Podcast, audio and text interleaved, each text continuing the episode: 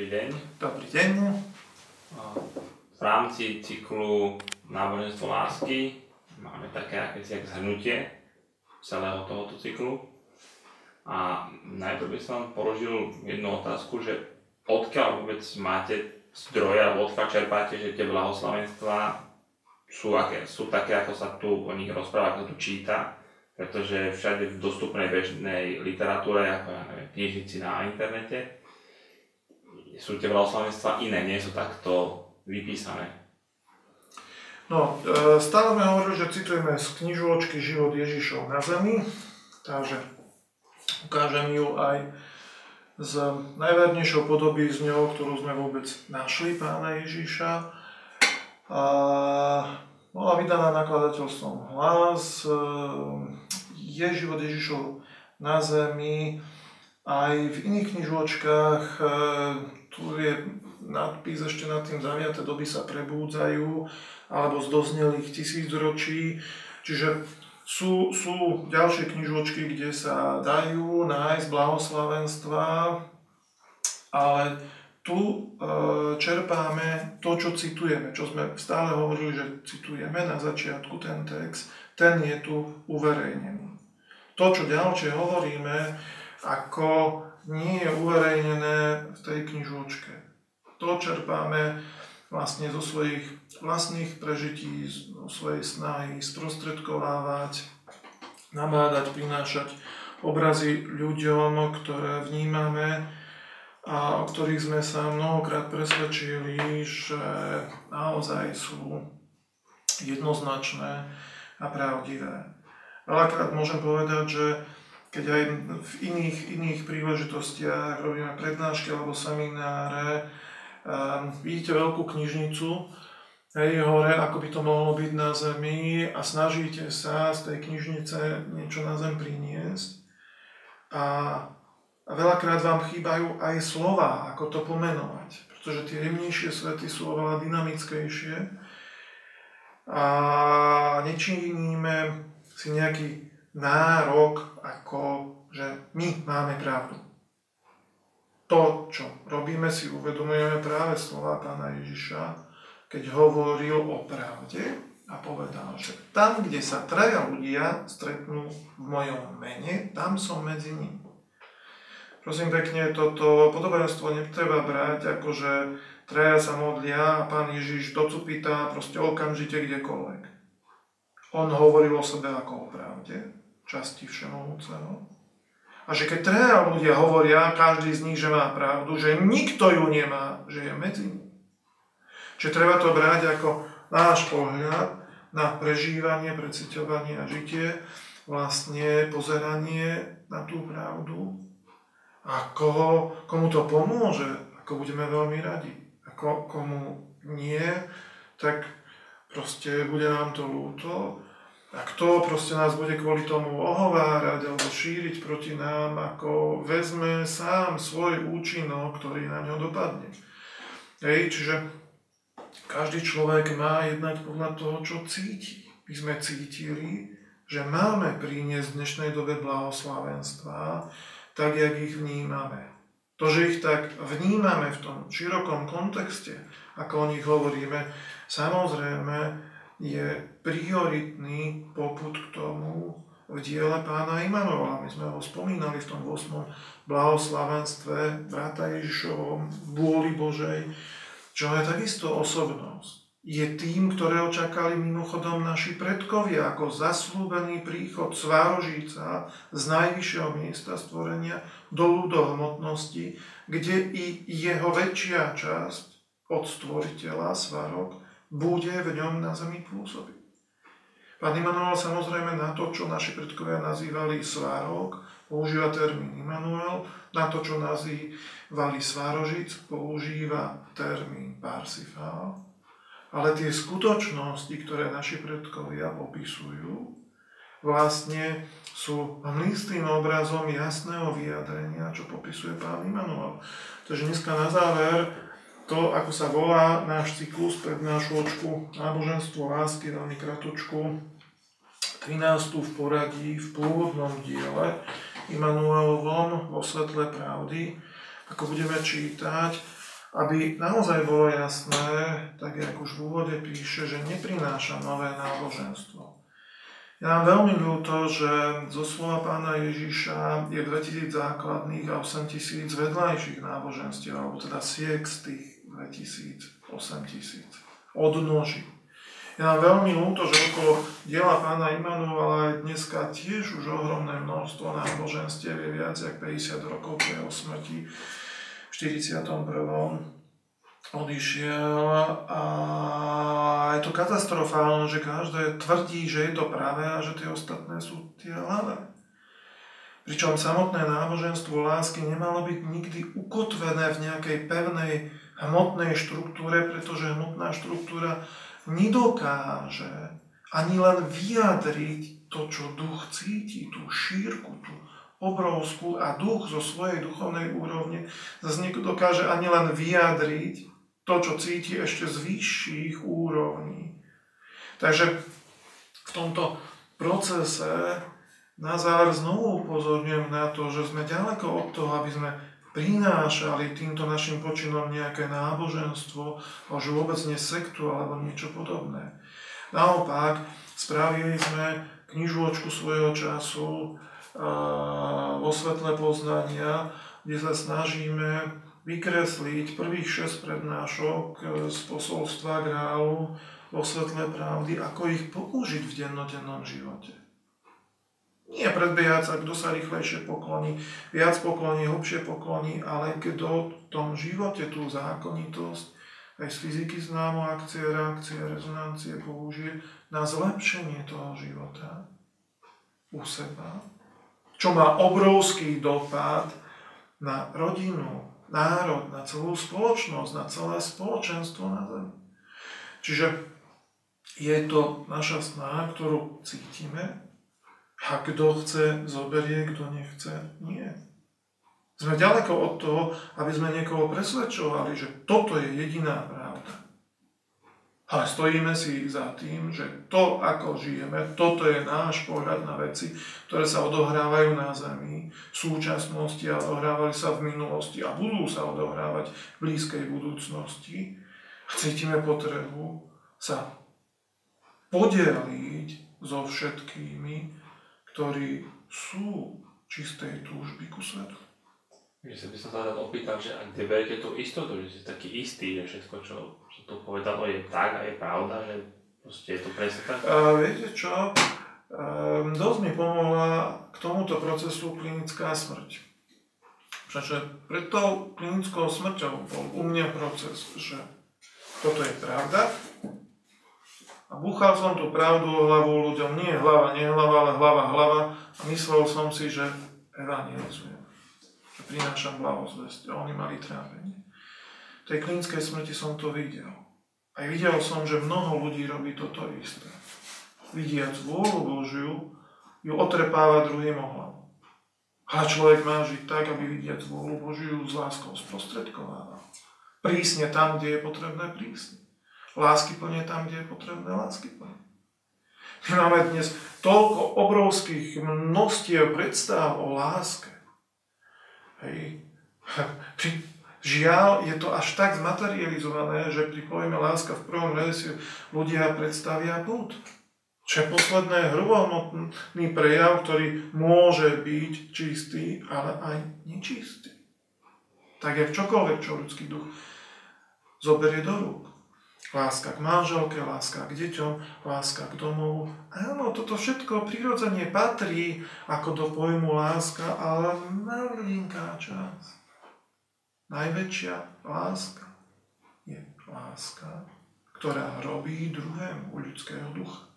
Ktorá robí druhému výhradne to, čo mu pomáha byť lepším, ušlachtilejším, tvorivejším, zdvorilejším a tak ďalej. V dnešnom svete je to pravý opak toho, čo ľudia chcú. Preto tie náboženstva, každé bolo pokrivené, aj slovo pána Ježiša nebolo ono pokrivené. Ale ľudia si odhlasovali, že ho budú vykladať úplne inak, že tuto proste vy verte, do ničoho sa nestarajte, môžete si kúpiť odpustky za hriechy a my budeme vám panovať. To bolo abnormálne pokrivenie ale nie samotného slova Pána Ježiša, to zostalo čisté.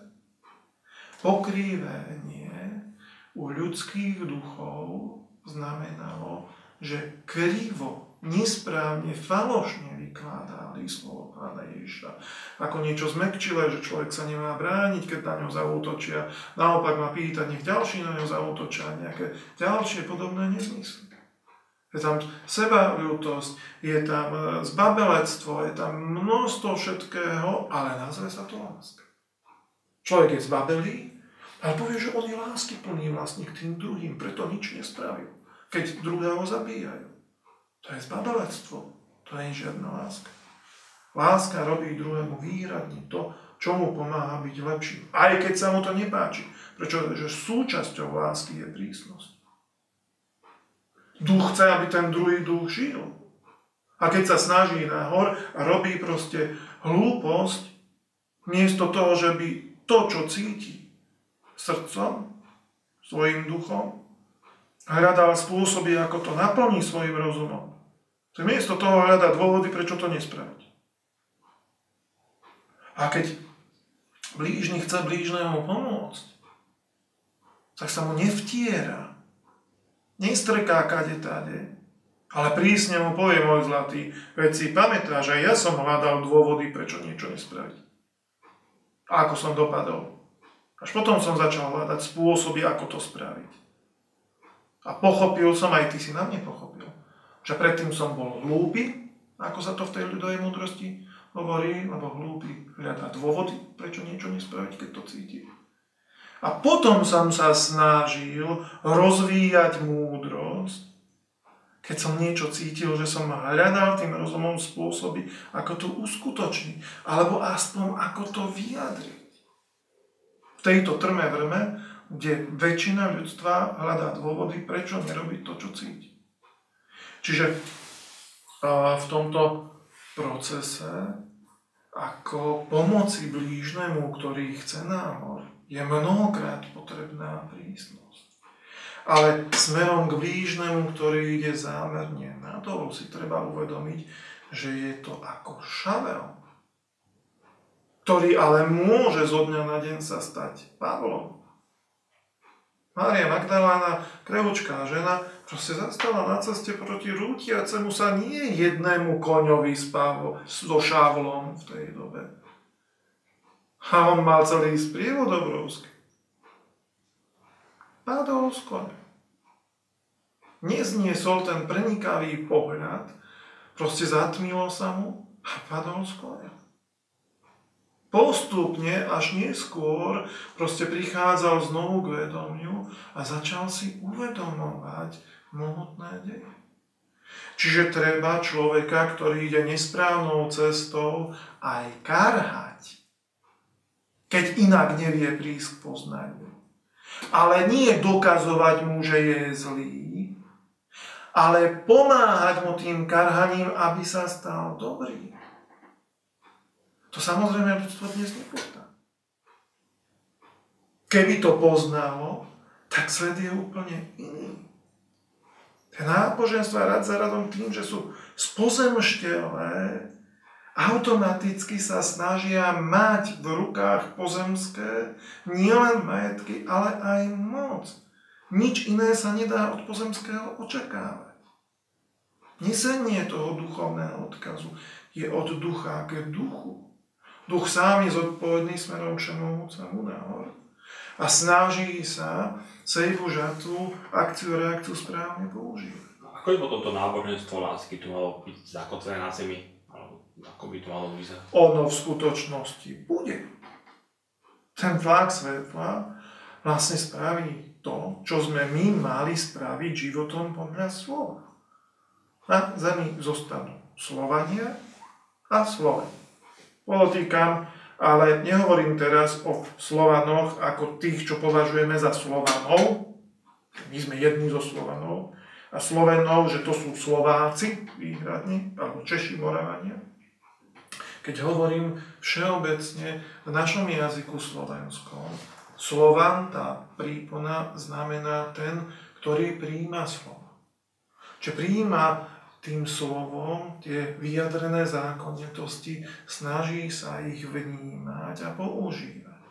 A Sloven, na rozdiel od Slovana, je v kmeni to N, znamená, že on podľa toho slova už je, že už to prijal, už si to odskúšal, ako fungujú tie zákonitosti a nesmierne sa namáha v dennodennosti podľa nich žiť. Čiže toto je vlastne alfou a omegou toho, čo má nastať v skutočnom náboženstve lásky v budúcnosti. Ten tlak svetla to usporiada tak, aby tu zostali iba výhradne tí, ktorí chcú sa naučiť žiť podľa slova, ktorí ho príjmajú. A tí samozrejme, ktorí týchto vedú, ktorí už žijú aspoň na 70%. Hej. Ostatní na Zemi už nebudú sa môcť vyvíjať, keď nastane ten maximálny tlak svetla v hmotnostiach. A tá hierarchia sa jak vybuduje? Viete, u kobyliek, alebo teda u koníkov, je jednoznačná hierarchia. Je taká, jak kedysi naši predkovia už mali v spoločenskom systéme. Ktorá kobila je šéfkou? Na rozdiel od žebcov je šéf a zástupca, Kobily majú usporiadanie, keď je ich aj 100, od 1 do 100 a každý deň sa snažia vlastne to usporiadanie zmeniť pretože nie je najkrajšia kobila podľa názvu, ale najžiarivejšia je šéfka. Keď niektorá sa dostane na vyššiu žiaru než tá, automaticky sa zmenia. Ale zmenia sa v celej hierarchii od 1 do 100, keď je 100. Nepretržite. Takéto usporiadanie mali aj naši predkovia. Svet, svieť a svet. Čiže svet, svieti, svetý. Inak povedané. Čo je to svet? Čo je to svieť? A čo je to svetý? Treba si uvedomiť, že svet je to, čo vidíme okolo seba. Ale v tomto svete u nás bol na vrchole pyramídy ten, kto najviac svietil. Aj u mužov, aj žien. Ženy si to robili priebežne, keď bola nejaká kňažka ešte čistejšia, žiarivejšia, automaticky sa vymenili. Udávali smer, čo treba robiť v spoločnosti. U mužov sa každoročne, tak jak Škaliniač, Kalinčákovej reštaurácii, obnovovalo zastupiteľstvo a vyberalo najsvietivejšieho mužského ducha, ktorý mal istý čas k dispozícii, aby niečo spravil. Keď za ten rok niekto bol svietivejší, tak ho vymenili. Ale toho nedali preč do dôchodku. Hej, mal miesto také, jak podľa svietivosti mu patrí. Ten najsvietivejší totiž to najviac posvedcoval život na zemi. Nie nejakou svetenou vodou, ale svojim príkladom proste bol najposvetnejší tej dobe. Najviac tú posvetnosť príjmal z hora najviac ju sprostredkovával Čiže tá hierarchia sa pri tom tlaku svetla uskutoční veľmi rýchlo a veľmi podobne, ako je tu u tých koníkov. A na záver proste 13. prednášku v tom pôvodnom radení prečítame, aby ešte zvlášť sme zduplikovali to, vlastne o čo sa snažíme. Z pánovho slova. Náboženstvo lásky. Náboženstvo lásky je nesprávne chápané pre mnohostranné pokrivenie a znetvorenie pojmu láska, lebo najväčšia časť pravej lásky je prísnosť to, čo sa teraz nazýva láska, je skôr všetko iné než láska. Keď sa všetkým tým tzv.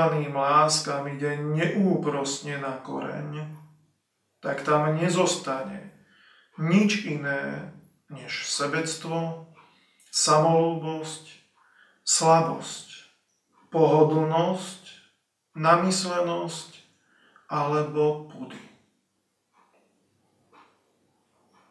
Ozajstná láska nebude dbať na to, čo sa druhému páči, čo je mu príjemné, čo mu spôsobuje radosť, ale bude sa riadiť iba podľa toho, čo druhému rozpieva. Nezáleží na tom, či to druhému spôsobuje radosť alebo nie. To je pravá láska služba. Keď je teda napísané milujte svojich nepriateľov, tak to znamená robte to, čo im prospieva. Teda ich aj karhajte, ak inak nemôžu dôjsť k poznaniu. Tým im preukážete službu. Len pritom musí vládnuť spravodlivosť, lebo láska sa nedá oddeliť od spravodlivosti, sú zajedno nemiestná ústupčivosť by znamenala pestovať chyby nepriateľov ešte viac a tým ich nechať ďalej kolzať po šikmej ploche. Bola by to láska? Naopak, človek by tým na seba uvaľoval vinu. Z náboženstva lásky sa na základe nevyslovených prianí ľudí stalo náboženstvo ochabnutosti, podobne ako sa osoba zvestovateľa pravdy Ježíša Krista strháva do precitlivenosti a povolnosti, akú nikdy nemal. Práve pre svoju všelásku bol medzi rozumovými ľuďmi drsný a vážny jeho zármutok, ktorý na neho často doliehal, bol vzhľadom na jeho vznešenú misiu. A oproti nej stojaci vtedajší ľudský materiál iba samozrejmý. S precitlivenosťou však nemal absolútne nič spoločné. Náboženstvo lásky bude po odstránení všetkých znetvorení a dogmatických obmedzení učením najprísnejšej dôslednosti, v ktorej sa nenájde slabosť a nelogická povolnosť.